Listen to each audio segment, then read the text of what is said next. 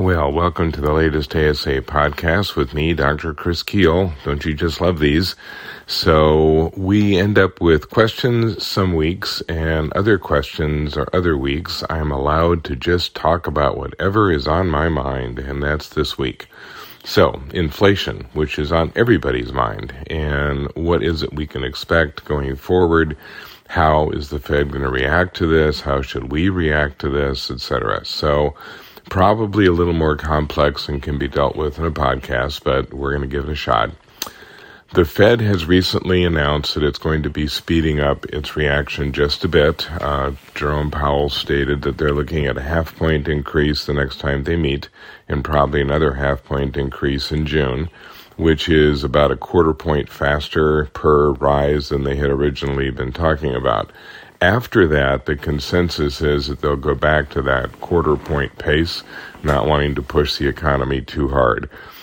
The real issue is what is driving inflation, and it has been changing from month to month. Um, last year, for example, a lot of the inflation that we saw was traditional. It was the money supply. There was an awful lot of money in circulation, and I've talked about this before in 19 or uh, 19 in 2020 we were saving at an alarming rate because we had a lot of the stimulus money to work with Amer- americans were saving around a 38% rate when normally we save at around a 6% rate that money came cascading into the economy in 2021 and drove prices a little bit higher because the consumer was essentially ignoring inflation. They had money, so even as they were seeing higher prices, they went ahead and paid for it anyway.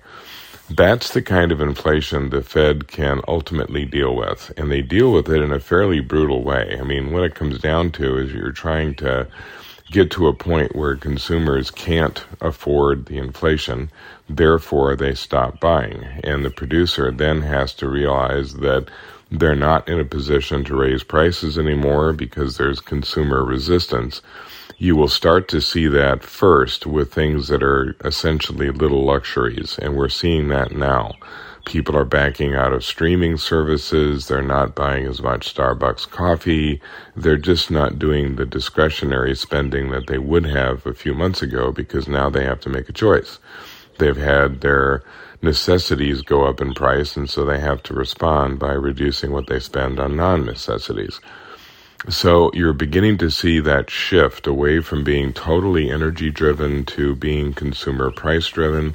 And that's the kind of thing that the Fed ultimately can respond to with these rates. That's why you're seeing the rates start to go up a little bit more aggressive.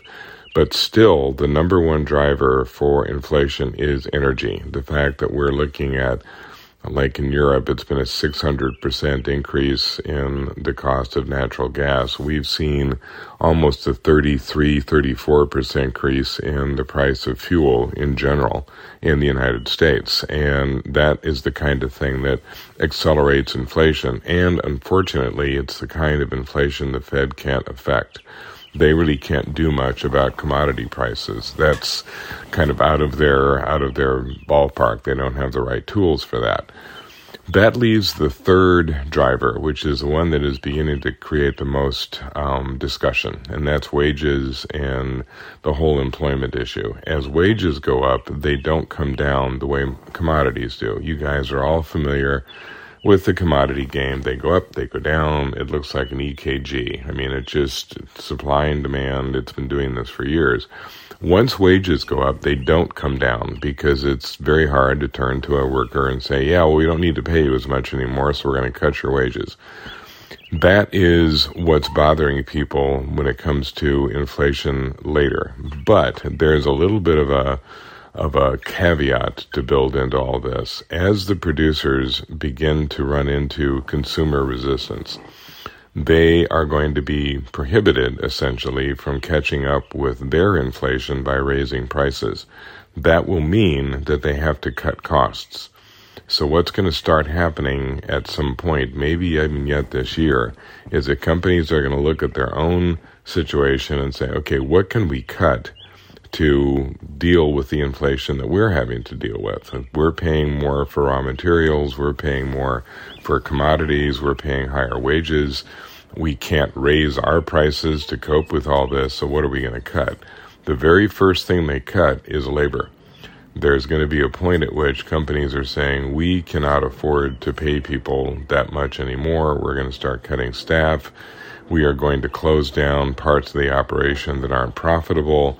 We're going to do whatever we can to reduce costs. That begins to then push on certain sectors of the labor economy because those companies that are selling those little luxuries are going to be the ones that are going to have to cut staff. Ultimately, this begins to address some of the labor shortage because you're going to have people that are being laid off from certain professions and will be looking for work in other professions, but it's not necessarily quick. We're probably looking at some of this wage response end of this year, beginning of 2023. But that's something to, to keep in mind down the road that at the moment, the wage earner has all the leverage. The worker is in short supply. They know they're in short supply. They're demanding more and more money. When that switches, it switches fast. And all of a sudden, you have a lot of workers who are like, oh my, I thought I had all kinds of leverage. Well, you did until these companies had to start cutting costs. And given that labor is often at the very top of the list of costs, that's when the layoffs start. So there you go. A little bit of a primer on inflation.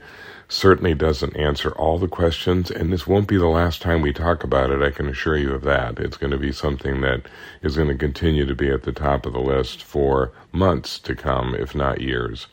Thanks very much, and we'll do another podcast next week.